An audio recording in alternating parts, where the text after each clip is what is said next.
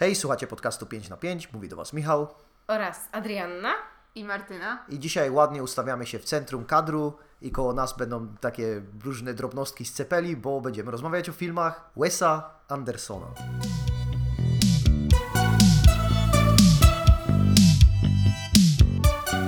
Okej, moja główna teza dotycząca tego, czym jest Wes Anderson, e, nie zrobił jeszcze żadnego słabego filmu.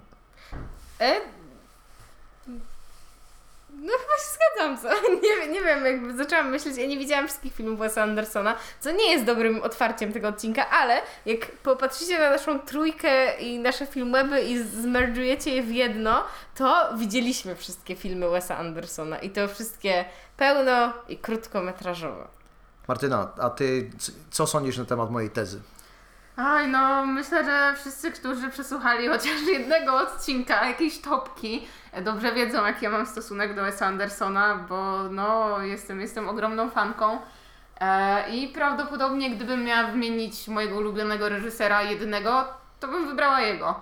E, pomimo tego, że nie uważam, że wszystkie jego filmy są idealne i tam są troszkę wzloty i upadki, bardziej po stronie wzlotów oczywiście niż upadków, e, no to jednak no jego, jego styl jest czymś, co do mnie przemawia i był, był, też jego filmy były takim pierwszym doświadczeniem kinowym, przy którym poczułam, że ej, no to jest kino, nie? Po to się chodzi do kina. Adrianna, opowiedz nam o enigmatycznym reżys- reżyserze z Teksasu. Myślę, że w ogóle ten odcinek tak chyba po- podzielimy sobie na takie tutaj chronologiczne fazy, podczas których przy okazji wyjdzie nam to, co jest taką esencją Wesa Andersona, a nie jest to tylko trend na TikToku. E, No ale cała jakby ta jego jakość, e, którą on w swoich filmach kontynuuje i właśnie tak jak Martyna powiedziała, czasem lepiej, czasem gorzej, ale e, no, no gdzieś tam chodzi o te jego cechy charakterystyczne, które on tak obrabia, że już wiemy, że to jest styl Wesa Andersona i gdzieś tam one nam będą się przewijać, ale możemy zacząć oczywiście e, od tego, kiedy się urodził Wes Anderson. Otóż urodził się e, w święta narodowe w naszym kraju, 1 maja, ale roku 69, wtedy kiedy mój stary. W ogóle same tutaj fajne daty. E, Urodził się w Houston w Teksasie, więc to będzie no też ważne myślę w kontekście całej, całego jego dorobku, bo w ogóle wątki biograficzne będą tu ważne. Możecie też zapamiętać, iż miał dwójkę rodziców, którzy się całkiem szybko rozstali niestety, E, ale jego mama była też archeolożką, e, co jeśli teraz pamiętacie jakiekolwiek postaci archeolożek w jego twórczości też powinno Wam zadzwonić, a jak nie to e, za chwilę Wam o nich przypomnimy. No i on nie studiował filmu nigdy, w sensie jest jednym z tych reżyserów, którzy nie uczyli się fachu w szkole, bo Wes Anderson studiował filozofię właśnie na University of Texas, gdzie poznał e, dwóch braci i naprawdę braci, Tak. bo to nie są Daniele, tylko bracia e, Wilsonowie, czyli Owen i Luke, którzy zostali potem jego e, długoletnimi partnerami do pracy. Już się, już się bałem, że powiesz, że partnerami w innym kierunku, ale... Partners in crime. Tak. E, no i mamy jakby, ja hi- historią Wesa Andersona specjalnie powiedziałem enigmatyczny, ale tak naprawdę dla mnie ten człowiek jako człowiek nie mam jakiegoś takiego zainteresowania, żeby dowiedzieć się o nim więcej, żeby przeczytać z nim wywiad, albo żeby dowiedzieć się jaka jest taka jego podstawa, bo on chyba robi to, co ja lubię w kinie najbardziej, czyli zostawia siebie na ekranie. Tak jak wspomniałyście, obie jego styl jest bardzo rozpoznawalny i mi już więcej nie potrzeba z człowieka, nie? To jest tutaj, e, dla mnie to jest śmierć artysty, dziękuję, bo, bo to, co jest przedstawione, zostało zrobione w dziele sztuki. E, Tak, ale jeśli chodzi o to, no to jest dość ciekawy case, bo no tak jak wspomniałam wcześniej, no myślę, że mogę spokojnie go uznać za mojego e, ulubionego reżysera i nawet w momencie, w którym chciałam gdzieś tam e, zgłębić jego historię, to nie bardzo są ku temu źródła. No mianowicie on jest bardzo, bardzo taką skrytą postacią. Mam na myśli to, że no to też co przekazuje mediom jest bardzo, bardzo ograniczone. O jego życiu prywatnym wiemy no bardzo niewiele. Oprócz tego, że ma partnerkę, chyba żonę, Tak. dziecko i, i na tym się zasadniczo kończy y, moja wiedza y, pudelkowa na temat Wesa Andersona. E, ale no myślę, że myślę, że może być to zabieg gdzieś tam celowy, oprócz tego, że prawdopodobnie jest osobą, która bardzo sobie ceni prywatność, e, no to też jednak w jego filmach odbija się ta postać autora.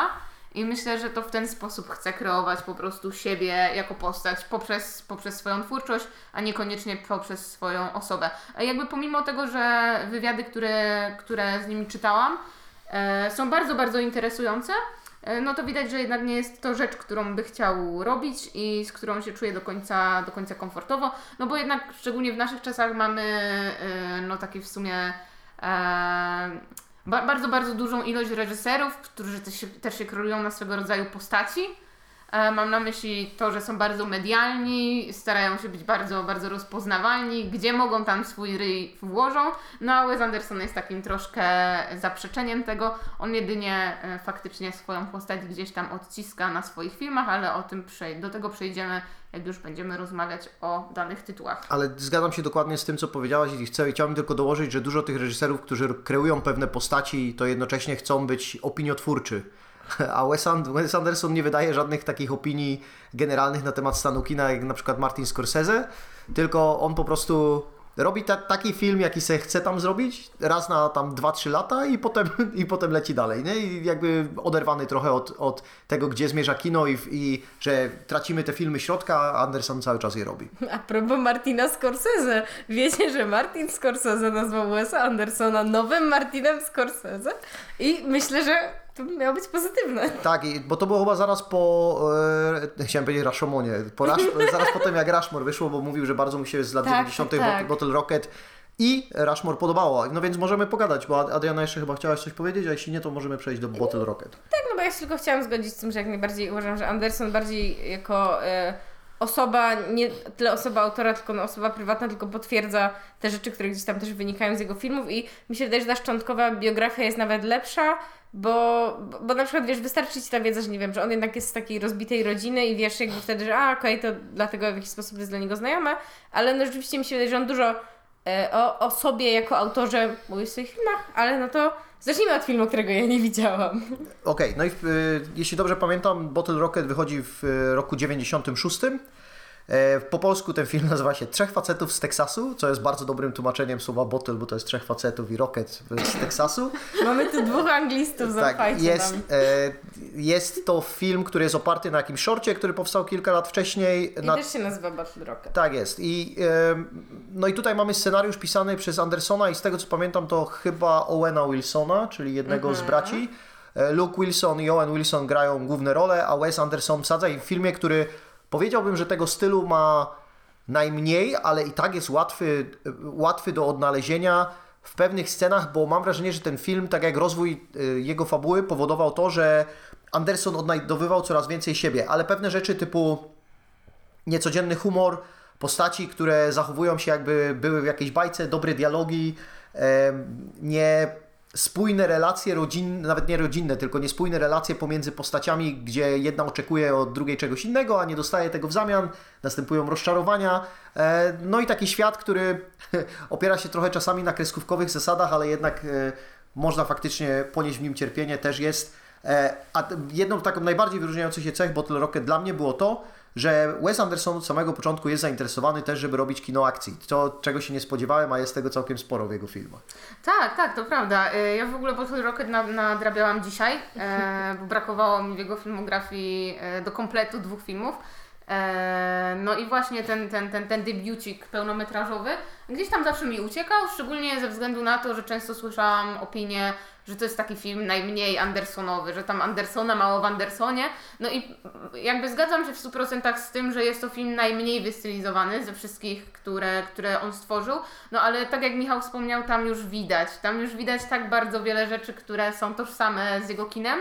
I tu nie mówię tylko o kwestiach takich e, typowo stylistycznych, czyli to w jaki sposób, że nie wiem, no, na, po, powiedzmy kamera podąża za bohaterami, czy, czy w jaki sposób są komponowane kadry, czy te takie słynne e, e, gdzieś tam. E, e, kadry przedstawiające różne rzeczy tak dokładnie porozstawiane, wie, Tak. wiecie o co mi chodzi. E, To wszystko w tym filmie jest. No i też są postaci takie bardzo charakterystyczne e, dla Wesa Andersona. No, czyli dziwni goście ze swego rodzaju obsesją, bo myślę, że w, chyba praktycznie w każdym filmie no, tego typu postać się tam znajduje. No i też e, myślę, że najbardziej, najwięcej Andersona widać, a raczej słychać w dialogach, bo, bo to jest coś, co jest. E, no co jest jakby nie, nierozerwalne, ten, ten, ten swego rodzaju no, taki no, troszkę suchy humor, a, albo może nie do końca suchy, tylko bardzo taki abstrakcyjny, e, które, gdzie, gdzie żarty są wypowiadane, no wiecie, z totalnie poważną twarzą.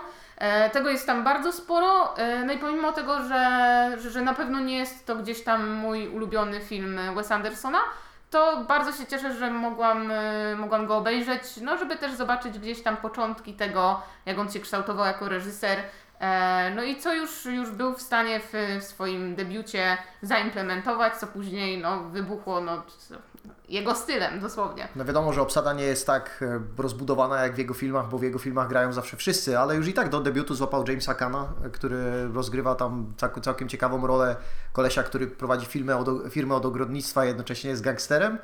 E, I okazało się, że wprowadził też postać tego takiego hinduskiego st- starszego aktora, który w Bottle Rocket jest specem od rozbrajania sejfów i potem przewija się przez prawie każdy film w jakimś takiej drobniejszej roli u Andersona. Także mamy całkiem niezły start Bottle Rocket. Ada, jak będziesz miała kiedyś okazję, to e, pozwalamy, pozwalamy, to raczej polecamy. Polecamy nadrobić i ja tylko powiem odnośnie aktorstwa, że Owen Wilson tym filmem udowodnił mi, że jest dobrym aktorem i fajną rolę ma tam, ale Wilson mi potwierdził, że nie cierpię go we wszystkim, co, co gra i mnie frustruje. Ja w ogóle z tego, co mówicie, to dla mnie to ma sens, tak wiecie, jako taki Wes Anderson, jako kwiatuszek, który rośnie. Że są takie zalążki tego wszystkiego, nie? Bo my już też wiadomo, że patrzymy na jego styl y, bardziej, no, no znając filmy, nie wiem, które wychodziły bardziej w naszych latach, y, takich współczesnych i tak dalej, nie? Że to się może wydawać takie, nie wiem, mało Andersonowe, no ale to w sumie był taki Anderson kształtujący się. Co możemy podkreślić jakby od razu, no to, że od pierwszego do ob- obecnych filmów z Andersonem pracuje cały czas ten sam e, autor zdjęć, czyli Robert Yeoman, nie umiem tego powiedzieć dobrze, ale e, no jest taki pan i, i on realizuje zdjęcia do wszystkich filmów Andersona, a jednak zdjęcia, no u niego gdzieś tam zawsze są ważne i tylko, że tak powiem sobie podnoszą poprzeczkę z czasem, o czym na pewno powiemy teraz, bo chyba możemy przejść do roku 98 i filmu Rushmore. Rushmore. Tylko jedna, jedna rzecz, którą chciałem dodać do tego, co powiedziałaś o zdjęciach. Myślę, że akurat wiadomo, że DP jak współpracuje z reżyserem, to musi być pomiędzy nimi zaufanie, ale wydaje mi się, że przy takim reżyserze, który jest tak dokładny jak Anderson, to zaufanie musi być praktycznie jak nierozłączna więź, nie? Tak samo jak z ludźmi, którzy te filmy dla niego montują. Zwłaszcza, że Anderson jest control freakiem, nie? To też jest akurat jedna z tych rzeczy, które wiemy o nim, nie? W sensie, że, że on lubi mieć na wszystkim kontrolę i sposób poukładania rzeczy w kadrze też wynika trochę y, no z takiej, wiecie, obsesji, nie? Tego, żeby wszystko było dopilnowane. A w Rushmore w porównaniu do Bottle Rocket, Bottle Rocket to już jest tego 10 razy więcej. I Rushmore to jest w ogóle jeden z moich ulubionych filmów Andersona, bo on ma odpowiednio dziwny, jakby, jakby dziwną historię. I to jest w ogóle film, który, y, nie wiem, przedstawia, przynajmniej ja mam wrażenie, że to jest pierwszy Jason Schwartzman, dobrze powiedziałam jego Tak, nazwisko? tak, tak. Którego pamiętam, w sensie, znacie jak- jakiś film, gdzie on jest młodszy? Nie, nie, nie, bo to nie, ja nie wiem, czy to, nie jest, czy to jest jego debiut, No. ale taki na większą skalę chyba pierwszy poważny film. No właśnie, i mamy tego Jasona Schwar- Schwartzmana, e, tak uczę się mówić nazwiska w tym odcinku, który zakochuje się w swojej nauczycielce. Jest też Bill Murray, który też się w niej zakochuje i są tam w ogóle jakieś sz- szalone rzeczy i e, wybitne zainteresowania naszego głównego bohatera. E, Świetny soundtrack, który ja jakoś tak mam mocno ukochany na moim Spotify, żeby go sobie powtarzać. E, I, I dla mnie to jest naprawdę taki film, który właśnie nie ma już e, aż takiego przesty- przestylizowania w kadrze, które gdzieś tam jest widoczne w późniejszych filmach Andersona, ale jest właśnie takie serducho do, do takich sytuacji, które wydają się e, no właśnie bardzo dziwne. I jakby no, wiecie, jednak 15-latek, bo to ma właśnie bodajże około tych 15 lat, zakochany w swojej nauczycielce, no to, to wszyscy wiemy, że to nie może wypalić, ale to jest tak trochę no długo ciągnięte. I te postaci w pewien sposób mają jakieś takie losy tragiczne, a jednocześnie czujesz, że Anderson nie jest, nie wiem, ktoś tak, aha, Ari Aster się ostatnio tak pastwił, nie, nad tym Joaquinem Phoenixem, no to Anderson się nie pastwi nad tymi ludźmi, tylko zawsze masz takie poczucie, że on ma wobec nich, trochę takiego ciepełka, które jednocześnie wynika jakby z, właśnie z tego zaaranżowania przestrzeni, która jest trochę bają, a jednocześnie też z tego, że to, nigdy nie jest oceniające, nie? W sensie można by było powiedzieć, że to jest chore, a Anderson jakoś zawsze tak wydaje mi się, że ma dużo wyrozumiałości dla swoich bohaterów i to już gdzieś od Rushmore jest widoczne, a pewnie w następnym filmie, o którym będziemy mówić, będzie jeszcze więcej. A tak, w ogóle to jest prawda, no bo jakby nie patrzeć, to, e, no to postać Schwarzmana jest dość nieznośna, nie? Nie dość, że jest w wieku licealnym, to jeszcze wydaje mu się, że liceum to jest całe życie. Jest bardzo, bardzo taki obsesyjnie nastawiony już nie tylko jakby do w kwestii miłości do swojej nauczycielki, tylko też do e, osiągania rzeczy w szkole. Jak się później okazuje, absolutnie mu to nie idzie, bo jest jednym z najgorszych uczniów. E, więc no, mieliśmy tu potencjał na to, żeby mieć film nieznośny i bohatera, którego będziemy nienawidzić. I pomimo tego, że ja tego bohatera dość nie znosiłam, e, no i gdybym taką osobę spotkała z, z, w liceum, to prawdopodobnie omijałabym go po prostu naj, najszerszym łukiem, żeby tylko nawet nasze, nie wiem, spojrzenia się nie spotkały. No to mimo wszystko e, poprzez to, jak była i poprowadzona narracja, e, no ja, jakoś, jakoś byłam w stanie z nim wytrzymać, a nawet mu, może nie tyle kibicować, no bo nie oszukujmy się, nie kibicujmy związku, związkom nastolatków e, z nauczycielkami, E, no to byłam bardzo, bardzo zaangażowana w tę całą historię i, i bardzo mnie to cieszyło. I tak jak mówiłaś, ten film jeszcze nie jest aż tak przystylizowany, ale tam są takie swe, swego rodzaju zabiegi, chociażby ta kurtyna i tak dalej, mm. gdzie w ogóle e, w jednym z niewielu wywiadów e, Wes Andersona, na które natrafiłam, on mówił o tym, że gdzieś tam na etapie produkcji zostało mu powiedziane, że ej, ale co ty wymyślasz w ogóle z tą kurtyną? No przecież to jest, to jest bez sensu, przecież to w ogóle nie wygląda jak życie. On mówi, ale to tak ma wyglądać, to, o to mi dokładnie chodzi. No i to jest też taki film trochę, który się, yy, który się powtarza w jego filmach, że jednak takie zupełnie zwyczajne sytuacje są przedstawione w sposób taki, no wręcz może teatralny. Yy, jest w tym jakiś, jakiś urok, no bo hej, jak chcesz oglądać prawdziwe żyćko, no to nie wiem, obejrzyj sobie dokument, nie? Polecam. Ale ja, Poczekaj, bo jedną tylko tutaj to, co Martyna powiedziała, jedną rzecz chciałem z innej perspektywy trochę przy, przedstawić. Mi się podoba w e, Andersonie to, i w Rushmore to jest chyba najbardziej wyraźne, że bierze absurdalne sytuacje, stawia w nie postaci, bo tutaj mamy y, młody człowiek zachowujący się jak dorosła osoba i wszyscy traktujący go na tym poziomie, ale nigdy nie mruga do widza. Nie? Cały czas mówi, że on, on będzie wystawiał e, ten e, czas apokalipsy na koniec e, w teatrze, wszyscy dorośli na niego przyjdą, będą oglądać i będą traktować to jako nie, no, normalna rzecz, która się stała, bo tak mogą e, uczniowie w szkole średniej robić. Ale to, co powiedziałeś jest w ogóle bardzo ważne, bo motyw e, jakby tego, że dzieci zachowują się tak, y, jakby wiecie, bardzo przynajmniej jak dorośli, a dorośli zachowują się jak dzieci, to też jest taki motyw gdzieś tam powtarzający się. Tak, tak, i to już w sumie od pierwszego filmu, bo w Bottom Rocket to nie jest jakby ważny wątek, no ale pojawia się siostra Luka Wilsona, która być może nie zachowuje się jak full dorosły, ale na pewno ma dużo lepiej w głowie poukładane niż on. No a wiadomo, że najbardziej najbardziej w Rushmore e, człowiekiem, który nie może sobie poradzić ze wszystkim jest Bill Murray. Moja ulubiona stylowa to jest tego, jak się zmienia e, w tego rozczochranego Billa Murraya, z którym zrywa e, Olivia Williams swoją drogą. Młoda, nie poznałem jej. E, I wychodzi i wchodzą do tego szpitala i Bill Murray wychodzi z windy i pali dwie fajki naraz i to mój ulubiony kadr z tego filmu. Do, e, jako wiadomo fanka fajek też to lubię, ale jest też tak prześmieszna scena jak Bill Murray rozmawia przez telefon, idzie i zabiera, w sensie zrzuca jakby dzieciakowi piłkę do tak, kosza. Tak, tak, tak. To, no, to, to było top dwa moje y, śmieszków na, tym, na Rushmore. No, no, z tego co tak mi wiadomo, to przy Rushmore y, trochę odratował Billa Murraya dla takiego kina niezależnego. E, dwa, to był chyba jeden z tam ostatnich razów, kiedy ktoś kwestionował Wesa Andersona i na przykład te wstawki dotyczące klubów, które zakładał Jason Schwartzman, czyli mm -hmm. Max Fisher, e, to kręcili je tak pomiędzy scenami, tylko po prostu, żeby złapać i trochę były improwizowane. E, no a po trzecie znowu obsada nam się poprawia, nie? Bo jest, Boże, z sukcesji dyrektor szkoły. Jak się nazywa? Brian Cox. Brian Cox. Tak, Brian Cox, no jest właśnie Schwartzman. Logan Roy. Tak, Logan Roy. Jest jest, jest właśnie Bill Murray, jest Olivia Williams, nie? więc ta, ta obsada też się tam poszerza, bo no waż, ważną, kluczową rzeczą jest to, że Anderson robi tą rzecz, którą robi Spielberg, czyli nawet w małych rolach obsadza dobrych aktorów po to, żeby wyświetlali się na ekranie i mieli osobowość, kiedy są nawet na nim przez 10 sekund. I to, co Martyna też powiedziała wcześniej o tym yy, sytuacji z kurtyną, to mi się wydaje, że jest takie trochę ustanawiające dlatego, dlaczego jakby to Anderson jest znany jako reżyser też, nie? W sensie, że właśnie on podejmuje bardzo świadome decyzje i ma bardzo mocne wyobrażenie świata, który chce kreować i no, su sukcesfulnie je dopełnia. I dopełnił ich też chyba w... w Możemy już genialnym klanie, tak. Tylko ostatnią no. rzecz na temat y, Rushmore chciałem dodać, że emocjonalnie ten film również dowozi, bo ta historia jest wiarygodna, nawet jeśli jest obsadzona w y, absurdalnej sytuacji, nie? W jak, tak, takiej grotesce. Okay, yeah. No, no, jakby czy następny film też nie jest groteskowy, następny film to e, The Royal Tenenbaums, czyli po polsku Genialny Klan. Tak, Tenenbaum znane słowo na klan. tak, tak. Royal Genialny. Jak, jak ten, jak w Wielkiej Brytanii e, przerabiają nasz klan z piosenką Ryszarda Rynkowskiego, to on śpiewa Tenenbaums. O Tannenbaum, o Tannenbaum. Ej, totalnie tak śpiewa. I w 2001 roku tak też śpiewali. No i w tym y, filmie też mamy jakby kolejne y, boskie role Andersona, no i mamy na pewno aktorkę, która też się u niego bardzo mocno osadzi, czyli Angelika Houston.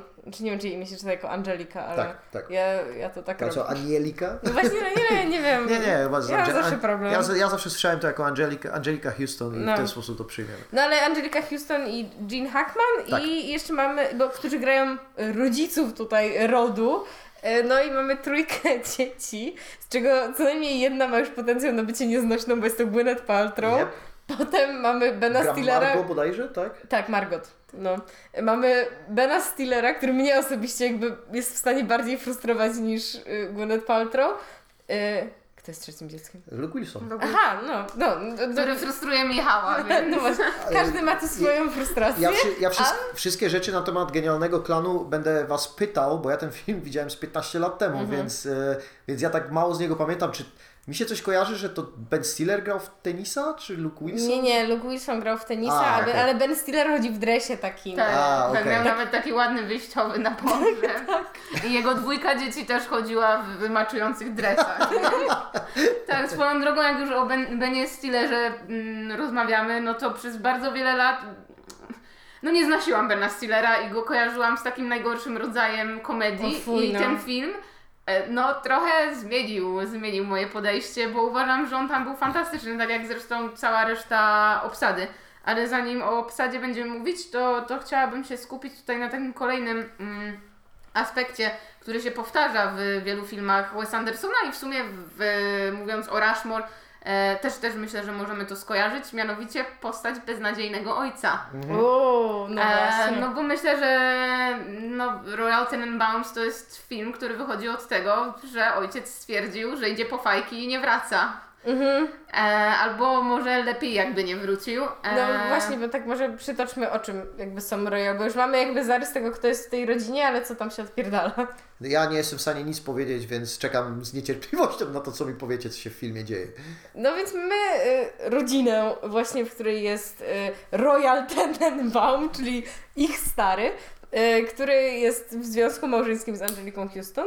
E, No i, i mają tą trójkę dzieci, która w wieku młodym, bo poznajemy ich w wieku właśnie młodym, takim wiecie tam mm, 10-12 lat, e, jest bardzo sukcesfulna właśnie jeśli chodzi o e, tutaj właśnie granie w tenisa, albo jakieś takie wystawianie sztuk, bo oczywiście młoda Gw- Gwyneth Paltrow, czyli Margot, wystawia sztukę w wieku tam lat 9 i no w pewnym momencie po prostu e, drogi się tam rozchodzą właśnie u rodziców, czyli właśnie no znowu mamy ten motyw e, no rozbitej rodziny, gdzieś tam po prostu niepełnej, dysfunkcyjnej na pewno, e, ponieważ ojciec po, w sensie Royal Tenenbaum po rozstaniu z matką, kiedy chciałby jednak w sumie do niej wrócić i chciałby, żeby dzieci się nim zainteresowały, kiedy te dzieci są już dorosłe, postanawia udawać, e, że ma raka.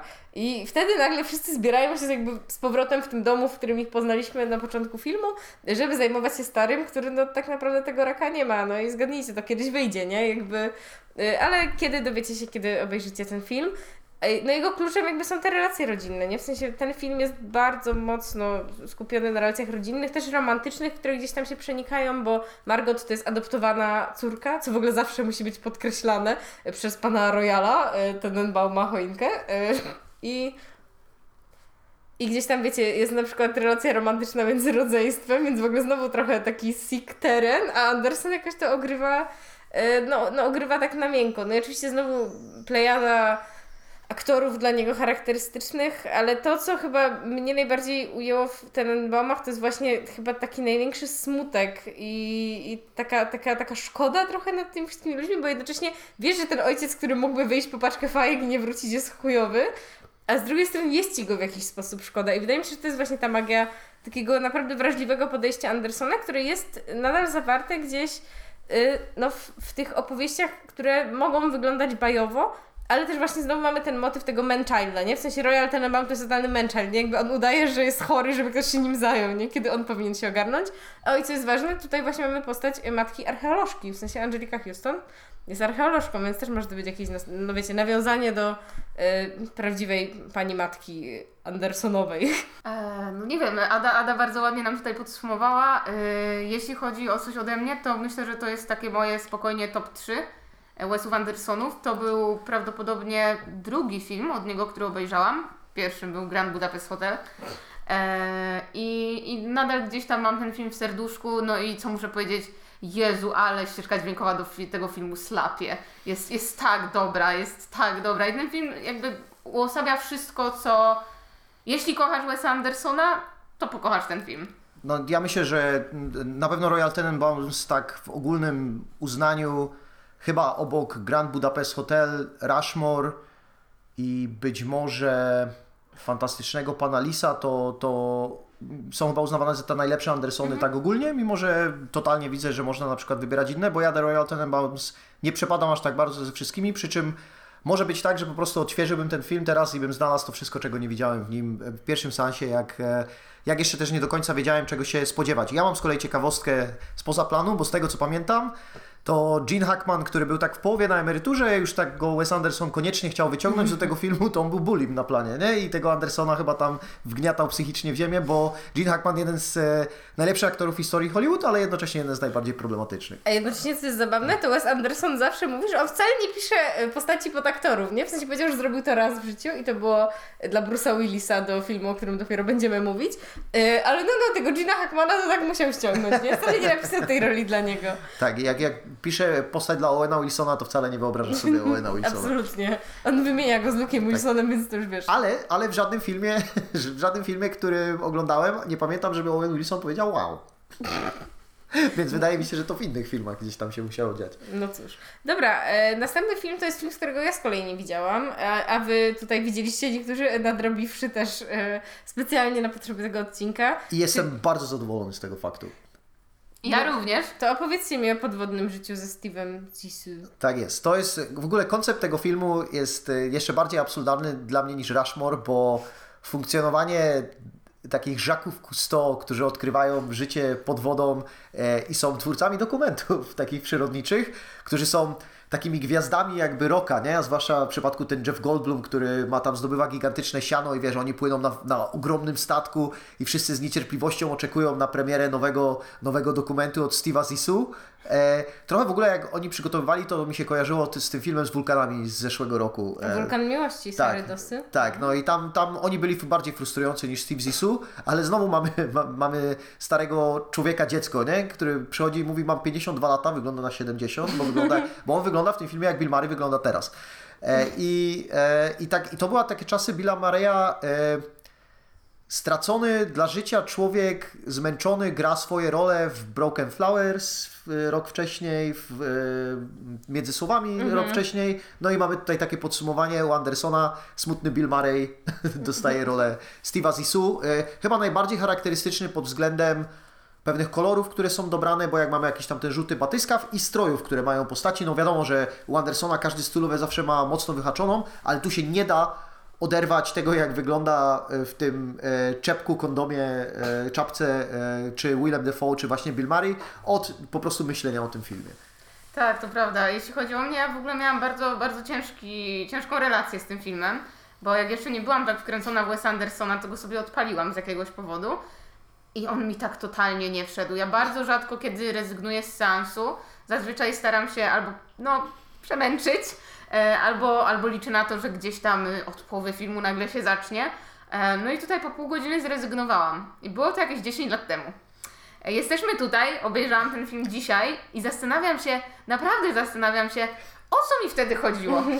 I powiem Wam, nie wiem. Na czacie nie wiem. napisałaś inaczej. Tak, ale to jest wersja PG-13.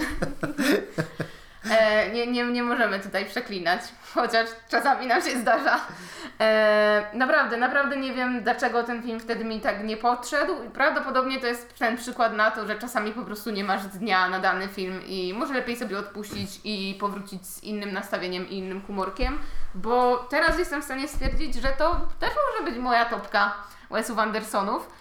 E, szczególnie ze względu na to, że on tak, e, no on jest już taki podciągnięty już do, do maksimum, nie? Tej, tej Andersonowości, też jeśli chodzi o te takie wszystkie charakterystyczne rzeczy, czy stroje, tak jak, jak mówił Michał, czy kolorki. E, jest to też taki film, który jest bardzo, bardzo emocjonalny. No i po raz kolejny mamy postać beznadziejnego ojca.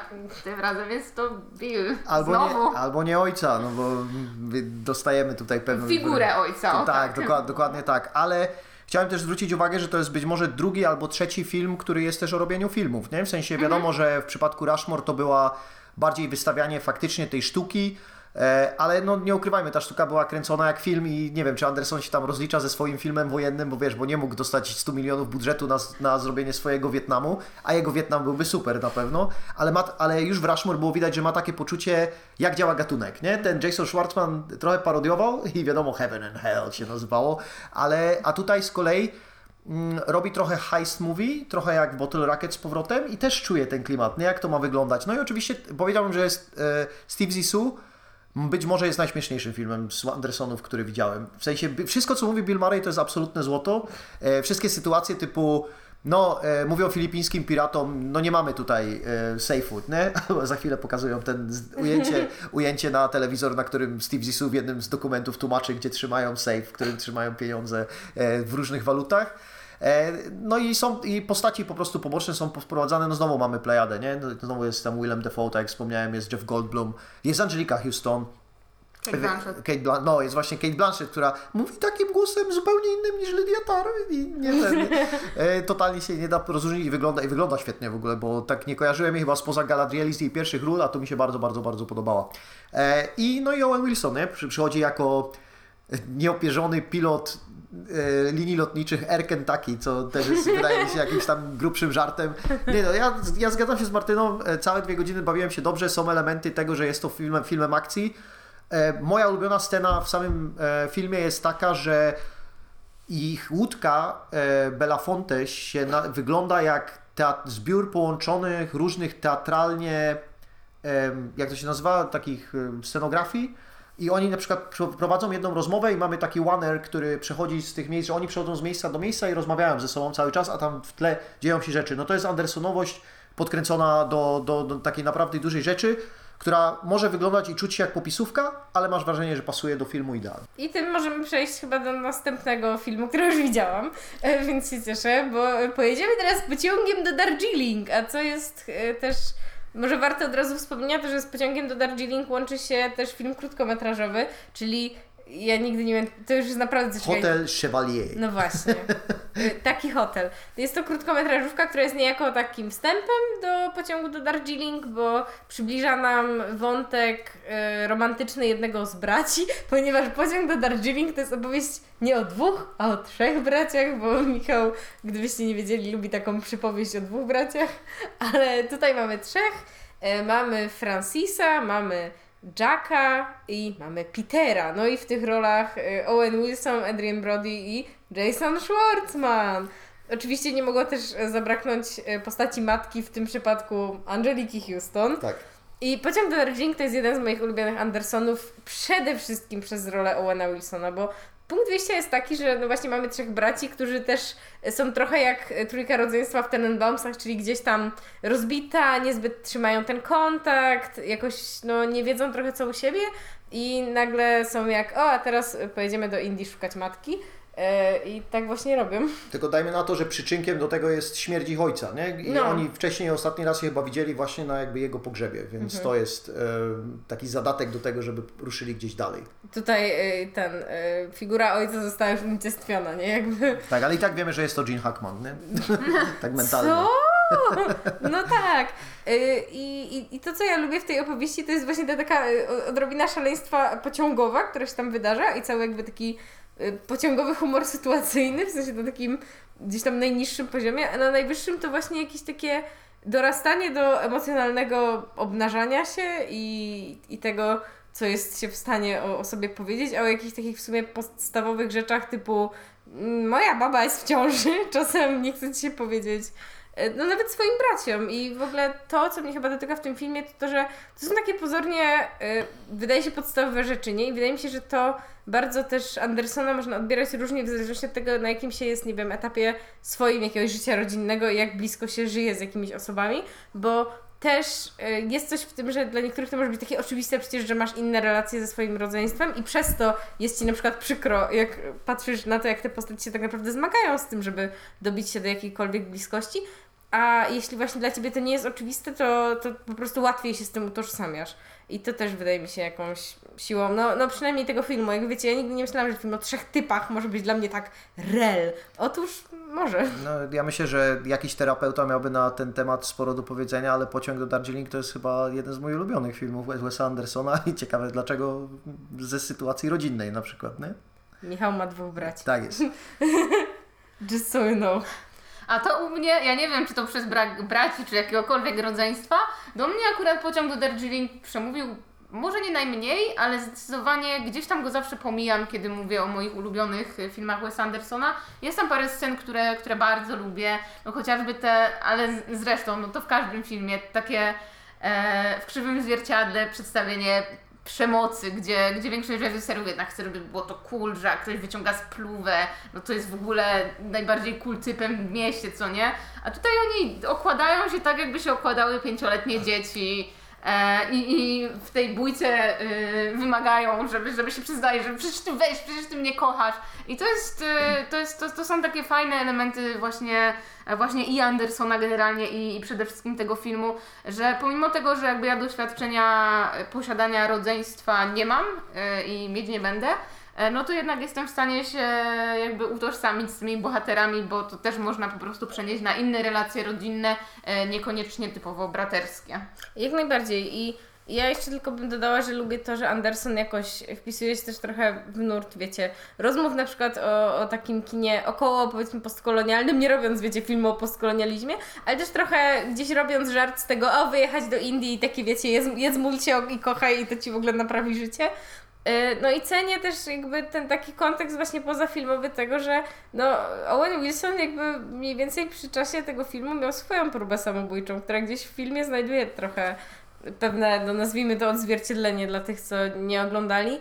E, I, I to jakoś też jest poruszające, a nawet bez tej wiedzy, to jakby to, co się dzieje w filmie jest. No, ja, do, może być poruszające. ja doceniam, że Anderson potrafi z trzech braci zrobić trzy kompletnie różne osoby, które w 20 minucie filmu jesteś w stanie powiedzieć, on ci poda hipotetyczną sytuację, a ty mówisz, a Francis zrobiłby to, Peter zrobiłby to, a Jack zrobiłby to, bo, bo te postaci są bardzo mocne, wychylając się czasami w stronę karykatury, ale potrzebnej, nie? No ale, ale to, co ty mówisz o tym postkolonializmie i wykorzystania Indii jako tła do odnajdywania siebie, no to Francis reprezentuje to, to podejście, ja tutaj nam zrobiłem schedule, w jaki sposób będziemy się udachawiać, nie? I macie zalaminowany, więc y, nie ma problemu, wszystko, jest, wszystko już wymyśliłem, w jaki sposób dotrzemy, e, dotrzemy do celu. Mi się podobało, że ta postać e, konduktora, która była grana przez takiego samego osobnika, który grał Vikrama w Steve Zissou, który był kamerzystą Steve'a Zissou.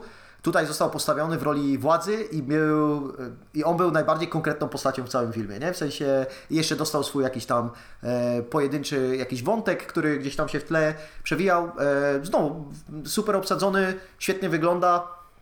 E, wszystkie miejsca, do których ten film docierał, nawet były zaskakujące, no i oczywiście sceny, jakieś tam delikatne akcje, jakichś pościgów czy innych rzeczy też interesujące, a tej sceny takiej, hej, próbujemy kogoś uratować z katastrofy takiej, wiesz, wodnej i jaki tam uderzenie emocjonalne było, no to się totalnie nie spodziewałem, nie? Bo to było nakręcone jak taki film, no katastroficzny. To było no nowe. W sensie dla Wes'a Andersona jakby tak stylistycznie. Mhm. Dobra, No i co, wjeżdżamy. animacja? No właśnie, wjeżdżamy teraz na rok 2009 e, z pociągu do, do animacji, czyli w sumie pierwszy w pełni animowany film Wes'a Andersona. E, I tak jak jego kolejny film animowany z wątkiem e, zwierzęcym, bardzo tutaj mocnym. I ja od razu jakby, ja nie widziałam filmu, o którym będziemy rozmawiać zaraz, ale chciałam powiedzieć, że to szanuję, że jakby te filmy, które są o zwierzętach, to u Andersona są animowane, bo jak, nie wiem czy to kiedyś już wybrzmiało, jak nie to nie, no ale ja jakby nie lubię tego, kiedy udajemy w filmach, że możemy jakby zrozumieć perspektywę zwierzęcia takiego, z jakim my obcujemy jako ludzie tutaj w naszej rzeczywistości. A uważam, że robiąc to, chociażby tak jak robi Anderson w Wyspie Psów, o której no, za chwilę, y, to jednak to jest i inne zwierzę, nie? I to jak on je wykorzystuje ma trochę inne funkcjonowanie. Ale teraz powiedzcie mi, o czym jest fantastyczny pan Lis. Ja jeszcze tylko dodam tak słowem wstępu, że pierwszy raz te zwierzęta animowane pojawiły się właśnie w Stevie Zissou, nie? Bo, nie, bo były zwierzęta typu tam jakieś e, żółwie i rybki i tak dalej. One wszystkie były taką metodą, nie taką jak w pan, Panu Lisie, ale też były, było czuć po prostu sztuczność tych, Mhm. tych Tak. i, i to celowo. Tam chyba było, była w ogóle animacja poklatkowa, Tak, nie? W tak, Zisu. tak. Tak, bo przypominam sobie, no, przypominam sobie sprzed trzech godzin e, tego, tego konika morskiego, Dokładnie, chociażby dokładnie. W, w reklamówce, czy, czy mm, rekina. Tak, ten rekin, rekin był rzeczywiście, e, to był awatar e, w, przez oczy Wesa Andersona zrobiony. Dokładnie, tak. Ja jedyne co wiem o fantastycznym panu Lisie to, że to jest adaptacja e, książki Roalda Dala, którego Tak. ja na przykład czytałam Matyldę, jak byłam mała, więc jest to gdzieś mi tam bliskie i że scenariusz do tego filmu Wes Anderson robił właśnie z nim i z Noah Baumbachem, co mnie zaskakuje trochę, ale, Ale, ale okej. Baumbach pisał też e, coś, w czym grał wcześniej u Andersona. Nie wiem, czy pisał Steve'a Zissou. Był w Steve'ie Zissou, więc wydaje mi się, A? że, że też pisał scenariusz do... No jakby Baumbach i Anderson pasują do siebie pod pewnymi względami, nie? Baumbach jest człowiekiem od tam, od dialogów i pogadania se, a Anderson jest trochę człowiekiem od e, porobienia e, no, wizualnej strony. E, Ja widziałem pana Lisa też 14 lat temu, więc nie pamiętam. Pamiętam tylko, że często biegali jakimiś takimi drabinami, czy po drzewach, czy coś, żeby prze- przesuwać się z miejsca na miejsce. I George Clooney jest, nie wiem, rozczarowany swoim małżeństwem z jakąś inną lisicą. Nie do końca małżeństwem, on jest bardziej rozczarowany żyćkiem. Mam wrażenie, że to jest taki list, który przechodzi trochę kryzys wieku średniego e, i gdzieś tam już może stracił ten swój taki młodzieńczy pazur, no i zdziadział, e, no i w związku z tym wymyśla absolutnie absurdalny plan, e, który no troszkę się później e, e, odbija mu czkawką. Jeśli chodzi o fantastycznego pana Lisa, to więcej y, rozmawiałyśmy o nim z Adą w odcinku e, Top Filmów dla Jesieniar, e, który bardzo, bardzo serdecznie polecam i tam faktycznie bardziej się wgłębiamy w fabułę. A tutaj jedynie chciałabym powiedzieć, że bardzo wiele osób mówi, że to jest taki najbardziej pełny film Wesa Andersona.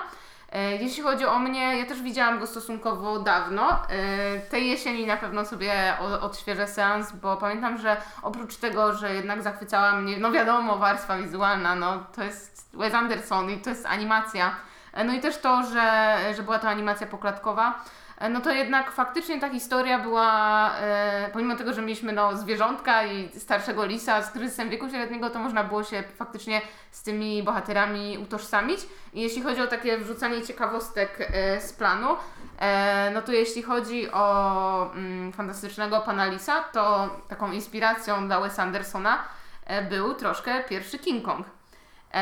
I chodzi tu czysto o, o kwestię wizualną, mianowicie wszystkie marionetki, e, tych, tych wszystkich zwierzątek, które są e, przedstawione w filmie, e, są zrobione z futra zwierzęcego.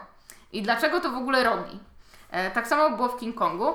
E, I różnica między futrem zwierzęcym prawdziwym, a futrem e, czy włosami syntetycznymi jest taka, że na futrze zwierzęcym widać odciski palców.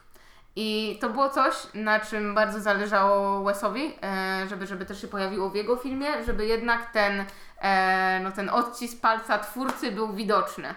E, tak, samo, tak samo jak właśnie w King Kongu. No, w przypadku King Konga była to kwestia nie wyboru, tylko konieczności. W przypadku Wes Andersona już bardziej I tak jak we wściekłych gaciach, których palce na ciastolinie też widać. E, ja, czy ja powinienem zacząć się oburzać za to futro rzeczywiste? Czy jakieś norki ucierpiały tam? Zależy w jaki sposób było pozyskane, nie? No, No bo wiesz, powiem tak, mój pies dziennie zrzuci tak z Okej. dobre kilo sierści, Więc jeśli Wes Anderson sobie chodził za jakimś y, borsukiem i tam zbierał to, co mu spadło z plerów, no to ja jestem z tym okej, nie? Tak, mój ulubiony, niewypro- niewyprodukowany jeszcze dokument Wes Anderson chodzi za borsukiem. To z Zisu już kręci spokojnie. Tak, e, e, wiecie co? E, do mnie pan, fantastyczny pan Lee z niegodą, ale, ale jest szansa znowu e, i wierzę w to teraz jeszcze coraz mocniej, że mając kontekst całego Wesa Andersona, mogę, ten, ten film może mi podejść zupełnie. Co, idziemy do Moonrise Kingdom? No idziemy, jak dla mnie wchodzimy teraz w ogóle w tak zwane opus magmu, magmum, kurwa, lody magnum, Magnum, Adam. no. No, wchodzimy w lody magnum, jakie posiada w swoim dorobku Wes Anderson. E, No i Swoją drogą, kurwa, lody Magnum 8Z, nie? Czy coś takiego? Kurwa, więcej już. Tak? No, ale pamiętam, że kiedyś to był hit jakby za 5 zł, bo takie, bo są te drogie lody, co No. kosztują 5 zł, nie? A teraz to Polecamy d- z lodówki z Lidla za tam 2,50. kupcie sobie paczkę lodów Nesquik od razu, macie ich 9 i sejecie takie pyszne lody Nesquik. Nieważne, to nie było lokowanie żadnego produktu. Opus Magnum e, tutaj się liczy. E, Czyli no moim zdaniem dwa filmy, które są takimi najpełniejszymi Andersonami w Andersonie z Andersonowego soku. No i pierwszy to 2012 i Moonrise Kingdom, Kochankowie z Księżyca. I to jest w ogóle ten jeden z case tych polskich tytułów, gdzie film się oryginalnie nazywa po prostu Moonrise Kingdom, a w Polsce jest jak Moonrise Kingdom. Hm, muszę im wytłumaczyć. Kochankowie z Księżyca. I tutaj mamy historię takiej nastoletniej miłości, czy tam no, zauroczenia, nazwijmy to. I tutaj mamy właśnie słynną rolę e, Bruce'a Willisa, e, która jest jedyną rolą napisaną e, pod aktora, z tego co mówi nam Wes Anderson. Mamy też świetną rolę Edward, Edwarda, Edwarda, kurwa, Edwarda Nortona, który wiem, że jest nieznośny, ale ja niestety go całkiem lubię. E, Ale dobra, powiedzcie o czym Oni- poza miłością jest Moonrise Jest Kingdom. szansa, że Moonrise Kingdom to jest pierwszy film Wesa Andersona, który widziałem jakby o, jakby o czasie. O to mi chodzi, A. nie? Że w sensie, że on wyszedł i ja go być może, być może widziałem w kinie, bo wszystkie poprzednie filmy, no już byłem jakoś jakby na nie opóźniony. A to ja widziałam, i to, to, jest, to jest dla mnie pierwszy film Wesa Andersona, jaki widziałam ever i to jest zabawne, widziałam go dlatego, że mój znajomy, który w owym czasie miał swój kanał na YouTubie, e, wrzucił ten film do zestawienia, uwaga, najbardziej tumblerowych filmów. I to ja wtedy uznałam, okej, Jezu, obej. który to był rok, że Tumblr No 2000... Stał na nóżkach. No, Moonrise Kingdom wyszło w 2012, no to jakiś taki 13-14 może to był. No mamy tutaj y, chłopców skautów i mamy właśnie skauta Sama, który zakochuje się w nieskautce Suzy y, i on, ona postanawia się oddzielić od swojej rodziny, on y, od swojego obozu i postanawiają właśnie spędzić romantyczny czas. Pamiętam z tego filmu takie bardziej impresje, pamiętam jaka jest warstwa kolorystyczna, no wiadomo, oczywiście. E, I pamiętam, że bardzo, bardzo, bardzo mi się podobał i miałem wrażenie, że był trochę bardziej dojrzały niż pozostałe filmy Wesa Andersona, które wtedy oglądałem. Co prawda teraz powiedziałbym, że zmieniłem zdanie, bo w każdym z tych filmów, nawet jeśli on wprowadza większy humor i trochę traktuje to jako komedię, jak na przykład właśnie Zissou, e, albo ma te elementy w Darjeeling, no to widzę, że one wszystkie są poważne, nie? Pod spodem, tylko schowane pod tą taką warstwą czasami tej takiej delikatnej ironii. I to, jest, to są moje wspomnienia z Moonrise Kingdom. Dla mnie Moonrise Kingdom właśnie, no i drugie opus magnum Andersona, czyli Grand Budapest Hotel, to są te filmy, w których on ma już najpełniej tak opanowaną tą formę i ta forma wtedy wydaje mi się jeszcze nie była taka, wiecie, obyta i nie oczekiwałeś zawsze tego, że Anderson z nią zrobi coś nowego, bo ona sama w sobie jakby funkcjonowała idealnie, nie? W sensie chodzi mi przede wszystkim tutaj o te zabiegi takie geometryzacyjne w kadrze, które się dzieją, bo zawsze się mówi tylko o tej symetrii, która zachodzi, w sensie przede wszystkim jeśli chodzi o stawianie postaci w centrum kadru, co jeśli ktoś kiedyś próbował zrobić zdjęcie aparatem, który robi Ci złoty podział, to myślisz sobie, o, to to nie jest wcale takie fajne, no ale u Andersona jest i bardzo często przy okazji przez jakby inne poziomy planów y, tworzy dodatkowo jakby z perspektywy taką zbieżną, żeby Twoja uwaga się koncentrowała jeszcze mocniej na tym środku i jakoś od niego nie odbijała. E, No i też to, jakimi ruchami kamery się Anderson posługuje, bo one też są dosyć określone i raczej poza te kilka zabiegów nie wychodzą. W sensie Anderson nie jeździ za bardzo, wiecie, na jakichś kranach czy wózkach. Raczej, do, raczej doli tylko, nie? W sensie no, w sensie taki, tak, tak, on robi jakby, wiesz, prawo, lewo, góra, dół, ale to zawsze jest jakby bardzo podobny ruch, taki spokojny, Mhm. a jeśli nie, to jest taki szwęk, który jest teoretycznie szybki, ale to nie jest, wiecie, nie wiem, Michael Bay style, tylko rzeczywiście on robi takie szybkie przejścia kamery też na prawo, lewo, Ale to jest jakby osobny ruch poza tym takim właśnie jeżdżeniem takim no doli. Tak, w ogóle to jest, to jest kolejna rzecz, jeśli chodzi o dotyk autora w filmach, no bo faktycznie te jego przejścia między, czy raczej przejazdy między kadrami, to spokojnie można byłoby ustabilizować w 100%, nie? Jakby Mhm. od dawna jest tego typu technologia, a on jednak decyduje się na to, żeby w, w tych kadrach, w tych przejściach no, było zachowanie drżenie, było zachowane drżenie kamery, więc e, myślę, że to jest coś fajnego, bo bardzo często mu się zarzuca taki przesadny perfekcjonizm i już takie wręcz pojebaństwo w kwestii kontroli tego, jak się kadr prezentuje, a jednak widać, że, że kiedy chce, to on pot- potrafi sobie pozwolić na takie małe, nieperfekcyjne zabiegi, które jednak dają znać, że hej, tutaj za kamerą stoi jednak człowiek. Tak, i, i te nieperfekcyjne zabiegi też e, są przeklejane w to w tych ludzi, którzy mu psują ten, nie? Bo psycho, psychicznie są spieprzeni, więc oni nie mogą e, dyskutować i inaczej. Te wszystkie tła często są perfekcyjne i detale są perfekcyjne, ale wszystko to, co się dzieje na takim poziomie też emocjonalnym, nie może być, co powoduje taki ten fajny, fajny zabieg, nie? A, a najbardziej mi się u Andersona podoba to, że on wsadza przekleństwa i taką dużą brutalność słowną często do, do swoich filmów i one wjeżdżają jeszcze w takim momencie, wiesz, masz jakiś piękny kadr, a tam wychodzi i ktoś mówi fucking whatever, nie? I, i od, razu, od razu dostajemy taki e, intensywny kontrast. Czym ty, Martyna, jakie masz tam wspomnienia z Moonrise Kingdom? Jeśli chodzi o Moonrise Kingdom, to był mój drugi, Anderson, e, który obejrzałam już w domku, bo pierwszym Andersonem kinowym było, tak jak wspominałam, Grand Budapest Hotel. Mam duży sentyment do tego filmu, ale nie ukrywam, że e, nie miałam nigdy jakby pragnienia, żeby do niego powrócić. Że wolę go sobie zachować jako taką ładną laurkę gdzieś tam, gdzieś tam w pamięci, e, niż faktycznie obejrzeć go po raz kolejny, bo, bo dużo filmów Wes Andersona oglądałam kilka razy. Akurat w przypadku tego filmu póki co nie miałam potrzeby.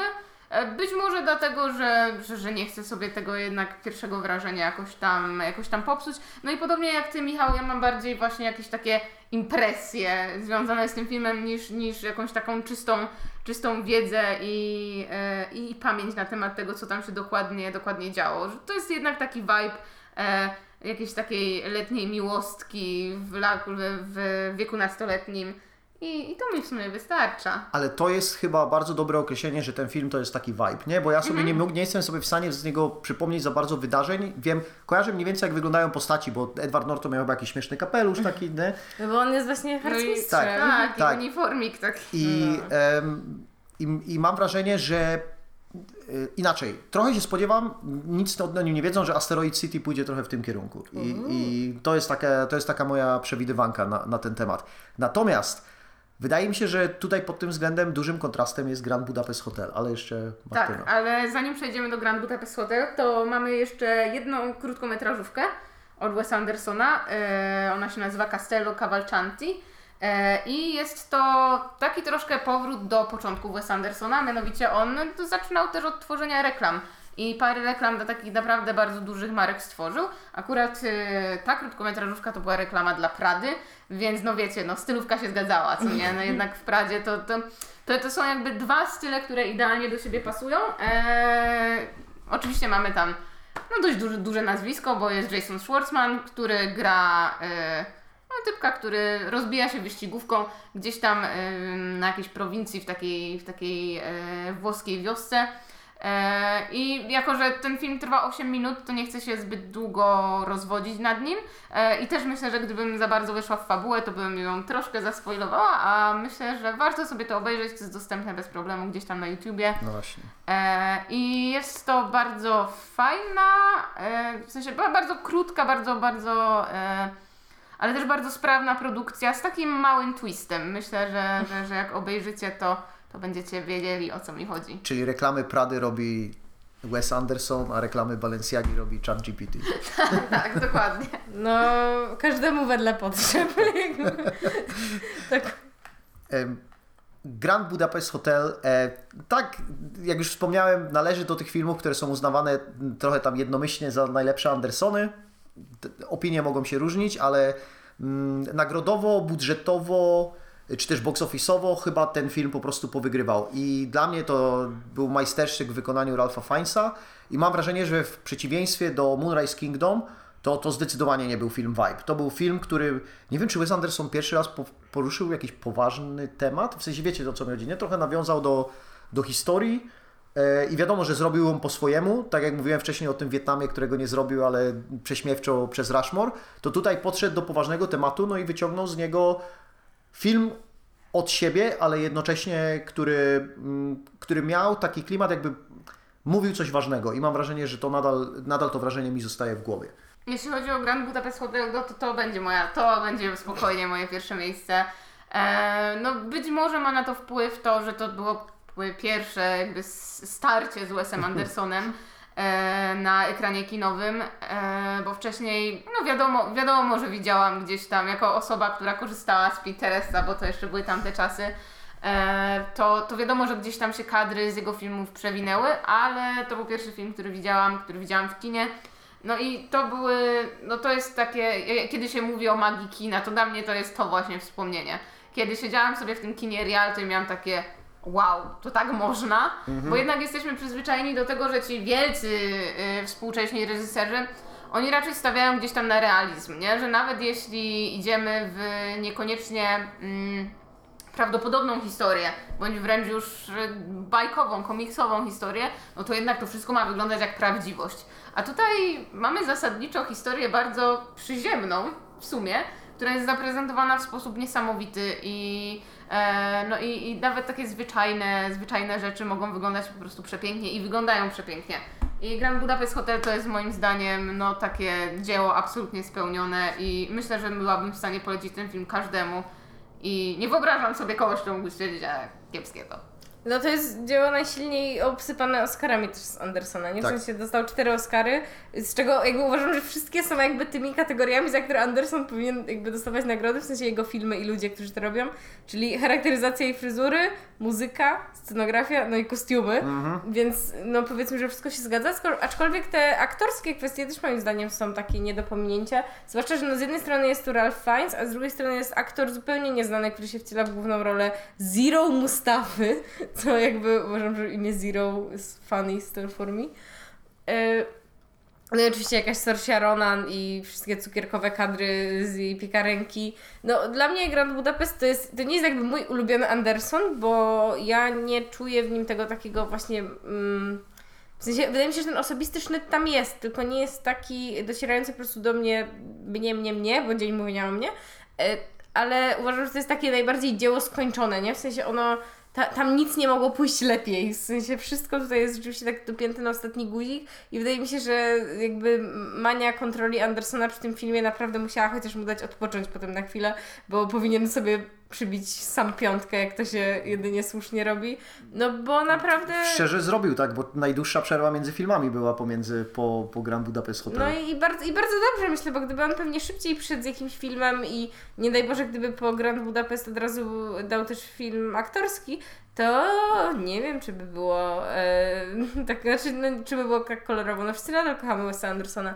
ale chodzi mi o to, że Grand Budapest jest takie naprawdę ciężkie do przebicia, nie? Że to jest rzeczywiście film, który też e, nie wiem, czy polecałabym go oglądać ludziom teraz, bo wydaje mi się, że on no, żyje już na tak mocnym hypie, że boję się, że on może być rozczarowujący, ale jeśli go przyjmujesz jako jakieś takie zapoznawanie się z Andersonem też, to, to ja bym powiedziała, że to jest film, po którym ty wiesz jakby jakie filmy robił Wes Anderson i jakby, że to jest taki trochę punkt odniesienia, nie? Że tutaj rzeczywiście on już jest na takim szczycie, bo uważam, że Moonrise Kingdom też jest jakby już tym, tym stylem, ale Moonrise Kingdom właśnie ma takie niedociągnięcia na przykład na linii tej scenariuszowej, czy mm, no nie aktorskiej, no ale powiedzmy, że po prostu historia nie jest tak y, spięta jak tutaj, że to nie jest rzeczywiście takie dopięte na ostatni guzik pana mundurowego windziarza i boja hotelowego, tylko, tylko właśnie tam jednak gdzieś to się, wiecie, rozmywa w piachu na plaży, na którym se tańczy y, Sam i Suzy, a, no, a tutaj Ralph Fiennes trzyma hardu. Dla mnie to jest model takiego filmu, który bym powiedział, że wierzę w teorię, że są filmy, które mogą Ci się indywidualnie nie podobać, w sensie, bo,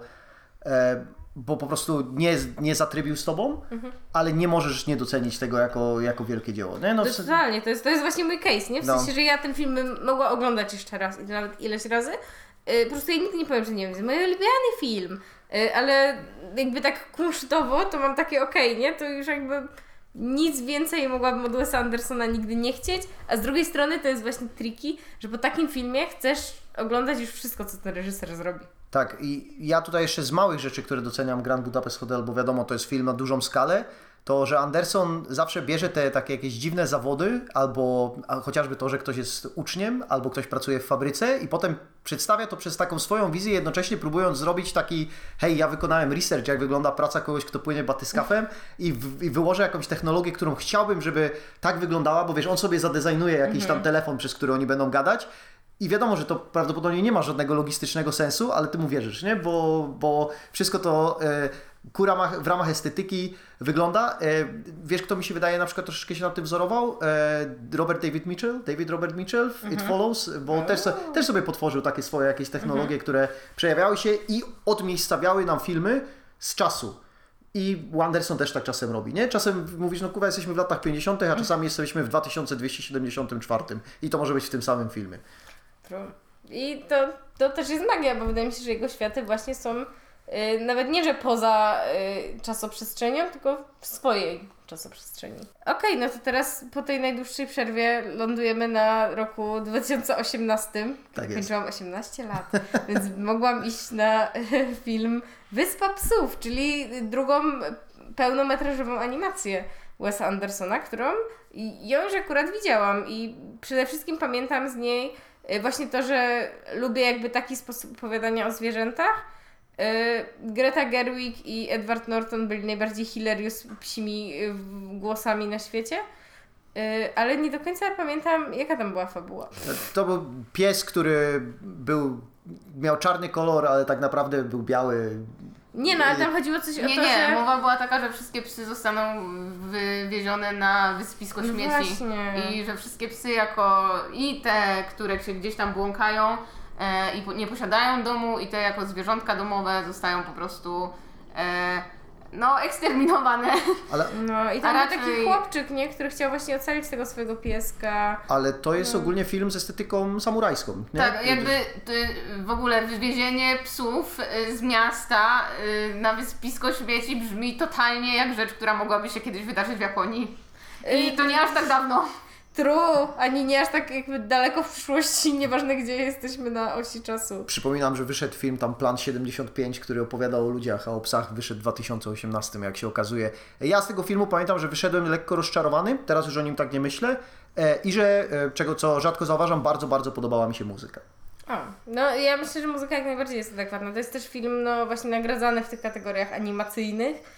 E, no bo to jest animacja pokładkowa, więc też musiała tu być wykonana spora praca u podstaw, e, żeby, żeby taki efekt osiągnąć. I myślę, że no oczywiście Anderson swoich aktorów dobrze wykorzystuje głosowo tutaj. Przede wszystkim naprawdę, no ja, ja niestety mam słabość do Edwarda Nortona, nie? Ale naprawdę on jest w tym No bo to jest dobry aktor, nie? No może, być, może wiem. być duszem, nikt go nie lubi, ale jest dobrym aktorem. No, ale, ale nie jest skancelowany, prawda? Nie, nie. No, On no, tylko jest duszem. nie, nie, nie ma powodu, skoro wszyscy wiedzą, że jest zjebem, to nie ma go powodu anulować. Okej, żyjemy z tym. No, ale w każdym razie właśnie to, co mówiłam wcześniej, jakby już przy panu Lisie, którego nie widziałam, ale no uważam, że Anderson tutaj robi bardzo dobrze, że wykorzystuje właśnie animację do tego, żeby opowiadać o zwierzętach, że jakby próbuje, że właśnie ich perspektywę próbuje powiedzieć od razu jakby w swój sposób, że on nie udaje właśnie, że to jest tak właśnie takie realistyczne i że tak to jest z tymi pieskami, tylko on jakby wybiera sobie to, co właśnie on myśli i, i przekuwa tą swoją historię, w swoją technikę i no właśnie w swój świat.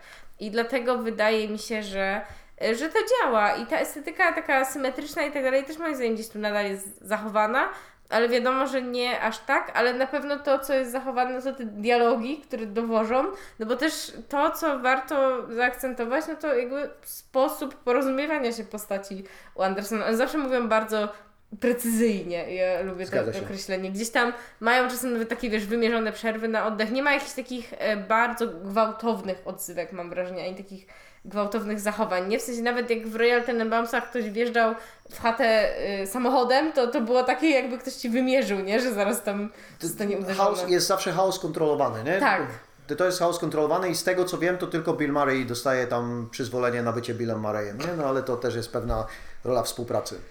Tak, ale jeśli, jeśli jeszcze chodzi w ogóle o Wyspę Psów, albo no absolutnie wspaniały, oryginalny tytuł, tytuł Isle of Dogs, no to jest najlepsza rzecz.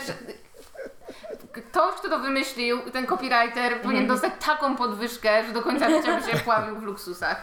Chciałabym być to ja, niestety nie byłam to ja. Wes Anderson jakby co, ja też piszę kopii, e, ale to, co myślę, że warto podkreślić w kontekście tego filmu, no bo jak możecie się domyślić, tak, podobał mi się ten film. To jest film animowany, to jest animacja poklatkowa, to jest Wes Anderson i to jest o pieskach. No jakby wszystkie, wszystkie boksy zostały odhaczone, więc tak, no bawiłam się na tym filmie znakomicie, ale mm, mam wrażenie, że to pierwszy, to był pier, pierwszy film, przy którym zaczęły się pojawiać te głosy, że wow, Wes Anderson znowu robi to samo.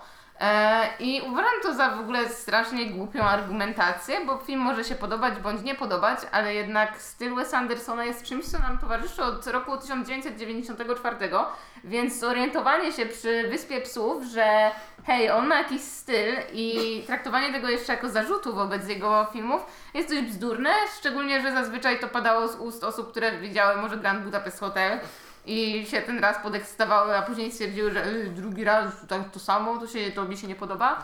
I tak jak, y, jak rozumiem, że ta estetyka może do kogoś nie trafiać po prostu, no bo ona jest bardzo specyficzna, bardzo przestylizowana, niekiedy ba, bardzo cuk- cukierkowa, no i też bardzo nierealistyczna, e, no to jednak e, ten zarzut do mnie nie przemawia.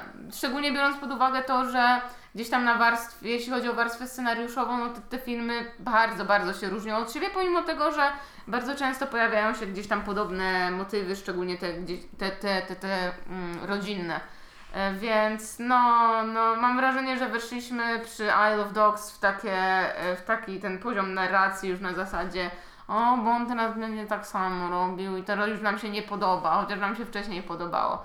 I ja, ja mówię, że to jest bzdurny argument e, i, i tak jak jestem bardzo w stanie wiele, bardzo wiele krytyki w tej kwestii przyjąć i zaakceptować, e, to to nie jest dla mnie argument. Wie, wiesz, co dostali ci wszyscy ludzie w nagrodę? Filmy Marvela, które wyglądają wszystkie tak samo. Y, I po pierwsze, głupkowaty argument, bo jakbyś raz na 3 lata jadła zajebistą pizzę i za 3 lata byś przyszła i powiedziała, no kurde, znowu ta sama pizza, to byś się nie obraziła nawet za siódmą pizzę. A po drugie, gdyby I Love Dogs było podobne do czegokolwiek, to wtedy można by się było obrazić, ale i tak jest, e, i tak jest pełne kreatywności, więc tego, tego też nie rozumiem. A to, że ludzie są źli na reżyserów, że mają swój styl, to to już jest też w ogóle jakieś dla mnie absurdalne. No nie, David Fincher znowu nakrę, nakręcił film, który psychologicznie e, udowadnia nas, e, nam, że ludzie są jednak zjebani i wprowadził mnie w taki stan, że czułem się nieprzyjemnie cały film i byłem w suspensie. God damn it, tylko nie to. No. O nie, Wes Anderson znowu zrobił symetryczny kadr. Kto mu tak pozwolił? Jak to masz tylko ograniczoną ilość z tego, jak możesz zaprojektować kadr? Tak,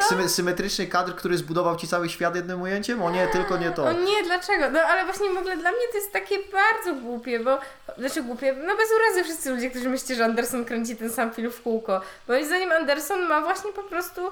To jest jak, nie wiem, sposób w jaki chodzisz, nie?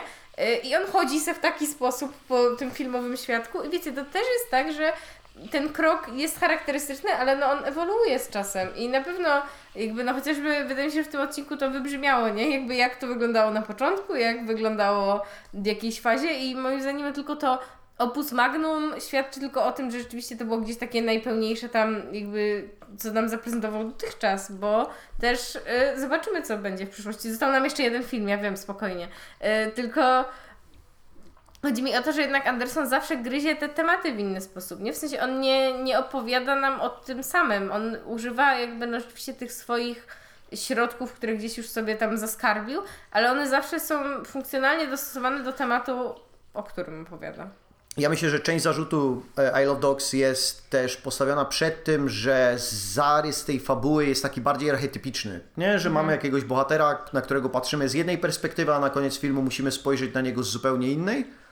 I są pewne stereotypy, nie? które gdzieś tam są powielane, e, powielane w trakcie filmu, no ale to jest okej, bo po to wykorzystujesz podstawy historii typu Akira Kurosawa, żeby wiedzieć, gdzie się poruszamy, a potem dobudowujesz do tego świat, nie? No a ten świat jest e, super ciekawy. French Dispatch, 2021, 3 lata przerwy. Po... No właśnie, miał, bo on miał być w 2020, nie w lipcu, ale COVID, co? Słyszał to ktoś? No było. E, Więc ten film jakby przez to też miał tam opóźnionko, a tak to średnio te dwa lata gdzieś tam, no właśnie poza jakby Grand Budapest Hotelem a I Love Dogs e, były zostawione. To taka szybka tylko opinia na temat French Dispatch. No. Im dalej jestem od niego, tym bardziej myślę, że to jest świetny film. Uuu. A po drugie uważam, że to jest naprawdę dojrzały Anderson, który jest jednocześnie najbardziej liryczny. To jest taki Scorsese trochę patrzący, no nie powiedziałbym jeszcze w Silence, ani Irishmana, ale to jest mocno, nost- zupełnie się nie spodziewałem, albo nie, nie czułem tego, że filmy Andersona do tego są mocno nostalgiczne i tutaj przy rewatchach niektórych albo oglądaniu od nowa, to też nie miałem tego włączenia, o, ale on sięga tu takim sentymentem i wiesz, jest tym ziomkiem z Włoch, co kręci te filmy zawsze, e, w których jest smutno i starzy ludzie są i tak dalej. E, Nigdy nie przypomnę sobie nazwiska. No i, e, i, i mam wrażenie, że on jest najbardziej liryczny z tych filmów, z największym takim, mm, pamiętacie jak to fajnie było, jak gazetki wychodziły i trochę jednak wydawnictwa były ważne, a teraz już nie są i jest mi z tego powodu bardzo przykro. No, mi się wydaje, że to jest idealny przykład jakby tego, jak funkcjonalnie właśnie on dostosowuje swoje filmy, że rzeczywiście to też jest film nowelowy, więc mamy tam taką trochę gazetkową strukturę i, i to wszystko gdzieś ma swój sens. My jakby jeszcze w starym składzie tegoż podcastu nagraliśmy cały odcinek o tym filmie, więc jeśli chcielibyście sobie do niego wrócić, e, to, to serdecznie zapraszamy. Więc, więc w każdym razie French Dispatch gdzieś tam, no bo pomyślcie, jakby ej, my się tak długo znamy, że już Anderson zdążył zrobić kolejny film. Nie wiem, jak to się stało. Chodzi mi o to, że jest, y, jest w tym filmie właśnie jakaś taka funkcja i właśnie po prostu dla mnie to jest, y, trochę jest Grand Budapestem, tylko że ja też tak po prostu widzę jakby historycznie i warsztatowo trochę mniej w tym filmie niż było w Grand Budapest. Też ale uważam, że to jest jak najbardziej subiektywna opinia, y, bo uwaga, takie są opinie. Y, ale że ten film gdzieś najmocniej mi nie siadł, ale nie dlaczego nie lubię, czy bym go nie obejrzała jeszcze raz, bo, bo w sumie zrobiłabym takie podejście. Martyna. Jeśli chodzi o mnie, no to, to nie ukrywam, że było to swego rodzaju rozczarowanie. I po raz kolejny to podkreślę, nie na warstwie wizualnej, bo tam wszystko grało i Jezu, chyba grało nawet najlepiej, jeśli chodzi typowo o te wizualia. E, no to jednak zawiodłam się troszkę na historii. E, być może e, jest to związane z tym, że ja bardzo nie lubię tej konstrukcji nowelkowej. Mm, Jednak wolę mieć gdzieś tam płynną fabułę, a nie trzy opowieści, które są gdzieś tam ze sobą luźno związane. E, więc e, od samego początku ja wiedziałam, że to nie będzie film do końca dla mnie. I no, no nie będę tutaj ukrywać, że jest to mój najmniej, e, czy- najmniej lubiany przeze mnie film Wes Andersona. No ale pomimo wszystko myślę, że te, te takie wartości, które, no, które każdy jego film ma, to ten film też posiada. Jedynie gdzieś tam to mi nie siadło właśnie na tym, na tym poziomie czy tam scenariuszowym, czy emocjonalnym. Tak oglądałam ten film jak takie ładne pocztówki, z którymi nie mam żadnych e, wspomnień związanych, ani żadnych wielkich odczuć, oprócz tego, że no ładny ten widoczek. No ja, ja lubię bardzo filmy, w których jest opowieść i skupienie się na tym, jak wygląda proces robienia czegoś, zwłaszcza czegoś, czego nie znam, więc to, to mi zdecydowanie siadło, a jak są 3 czy 4 czy 5 opowieści po paręnaście minut, to mi jest też łatwiej powiedzieć, jest, to kurde, jak ta mi nie podpasuje, to zaraz może następna się zmieni, bo ktoś inny pi pisze w innym stylu. No i co? I No wtedy Timothy Chalamet z wąsem wchodzi. Tak. E, No i zostało nam, e, zostało nam czekanie na Asteroid City, które wychodzi już zupełnie niedługo. E, 1 na 10. E, Jaki jest poziom waszego hypa, hypu? A, e, 7. W sensie, ja bym powiedziała, to jest taki zdrowy hype. E, To nie tak, jakbym e, czekała, nie wiem, na jakiś dokument fajny, tylko czekam znowu Wes'a Andersona. E, Bo jak Steve Zissou zrobi naprawdę dokument, to może będzie dziesiątka. Ale Tak. tak serio, to tak myślę, że tak zdrowo, w sensie ja nie oczekuję tutaj właśnie jakiejś wywrotki ze światem, ale czekam, bo po prostu uważam, że Anderson to jest świetny i rzemieślnik, i autor, i u niego bardzo dobrze się te obydwie funkcje splatają, dlatego niech nam robi kino. Y, Mi się najbardziej podoba, że wywrotka z napisem Wes Anderson przyjeżdża tam regularnie co 3 lata i wysypuje ci film. Mo mocie, nie, nie musicie czekać. Ja nie jestem Terencem Malikiem, nie będę raz na 25 lat wy wystrzeliwał jednego filmu dla Was. Okej, to na koniec y, taka krótka może podsumka, y, mini ekspresowa szybka topka, top 3 Wesów Andersonów na ten moment. Mm.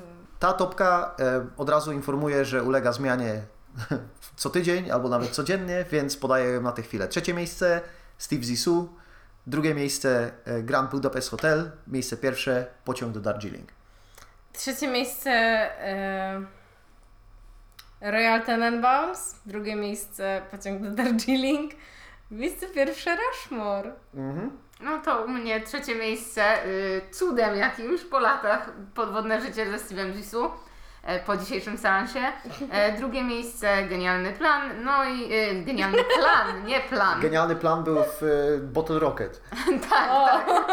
E, No i pierwsze miejsce Grand Budapest Hotel, tu nie ma, nie ma dyskusji, a wracając jeszcze do Twojego pytania co do poziomu hypu, e, no myślę, że takie no 9 na 10 bym powiedziała. Ale to też zdrowo. E, tak, ale ten hype mnie wziął tak z zaskoku ze względu na to, że chociażby w naszym ostatnim odcinku topkowym e, my pową- w to, że ten film w tym terminie e, czerwcowym wyjdzie. A on tak z nienacka nas zaskoczył i zwiastunikiem i datą premiery, więc no jestem gotowa, nie? No No, i- bo on w ogóle też jakby to było za nim, bo wiadomo, że on się dostanie na Cannes, więc wydaje mi się, że oni się tak trochę mm, kitrali, nie? Żeby wiedzieć, nie, czy będziemy premierować w Cannes i wtedy uznają, to czaśnijmy sobie tę premierę za miesiąc. Pójdzie, na, pójdzie do Cannes i będziemy się zastanawiać, czy on can win the prize in Cannes. But it So- sorry, didn't. No, it didn't. No nie. E, no ale co ciekawe, w tym roku dostaniemy prawdopodobnie jeszcze jednego Wesa Andersona, produkcja Netflixowa. Zobaczymy, czy to się sprawdzi i czy dwa Andersony na jeden rok to jednak nie jest za dużo. A teraz możemy tylko powiedzieć wow. Wow, zapraszamy na naszego e, Instagrama i Facebooka, gdzie znajdziecie kadry jak Wesa Andersona. E, I będzie pytanie, które można, na którym można odpowiedzieć e, na Spotify, jak wejdziecie w aplikacji. E, No i co? Dziękujemy za wysłuchanie kolejnego odcinka. Następny najprawdopodobniej o Asteroid City i zapraszamy do wysłuchania. Pa!